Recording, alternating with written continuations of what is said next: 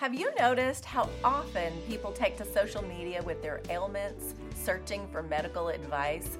Some photos I would rather not see. To be honest, I would see posts like that and think I would never do that. Well, I did it. I had a massive migraine situation that lasted several days. I've never had a headache do to me what that headache did to me. It would get worse and then get better, but never fully go away. It was the weekend. I wasn't going to urgent care, so I posted on social media. As soon as I did, I felt a bit exposed. But you know what? I did get a ton of legit good advice. This is one thing I do love about social media, in that in a matter of a few hours, I had this small community of headache and migraine sufferers rallying around me, offering their advice, prayers, home remedies, medication suggestions, and overall kind responses. It was amazing.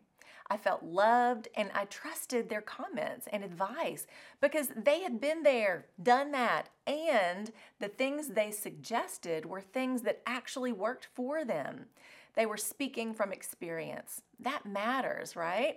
I tried several combinations of things they suggested, and while I did get some relief, after a few more days, I went to the doctor to be sure there wasn't anything else going on. Turned out it was simply an after effect of a virus I had a few weeks earlier. So it just took some time to fully be free of the fog of it all. I was grateful when it finally lifted, and I was grateful for the advice of friends. Now, go with me for a minute to another scenario. What if the situation looked a little different? What if I had put my 6 symptoms out to the world, and the only advice and comments I received were from people who had never found relief or healing from the things they were suggesting I try? Hey, I hear you have a really bad wound that hasn't healed. Don't wash it, because when you wash it out and disinfect it or put medicine on it, it's going to hurt really bad, maybe even burn. So don't do that. You want to avoid that pain. So just wrap it in some dirty bandages and don't let it get any air or anything. Just ignore it. It'll go away on its own. And let's imagine a bit further that this sage advice is coming from someone who is scarred, sick, and covered in wounds that are oozing with infection. Would you be so quick to take that advice? No, thank you. So here's the question.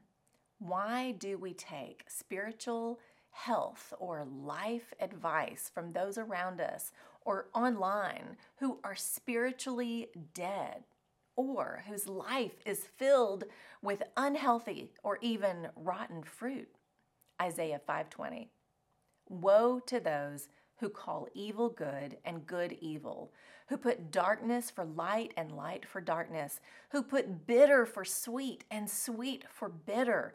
Woe to those who are wise in their own eyes and clever in their own sight. Friends, we can be too quick to seek answers for all the ailments, hurts, and pains of life from sources that are not rooted in the one who heals our hearts and meets us in our every emotion and need. Those wise in their own eyes, like the prophet Isaiah spoke of, are actually walking wounded because they are looking to anything and everything other than God to make sense of it all. As a result, they see good as evil and dark for light. You must know the difference as you reach them with the love of Jesus. I heard speaker and author Christine Kane put it this way: don't let sick people tell you what is healthy. Pretty simple.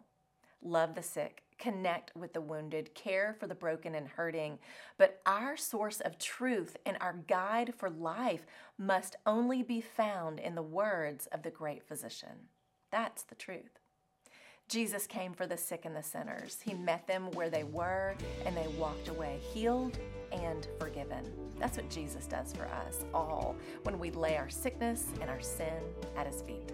I'm Lori Klein.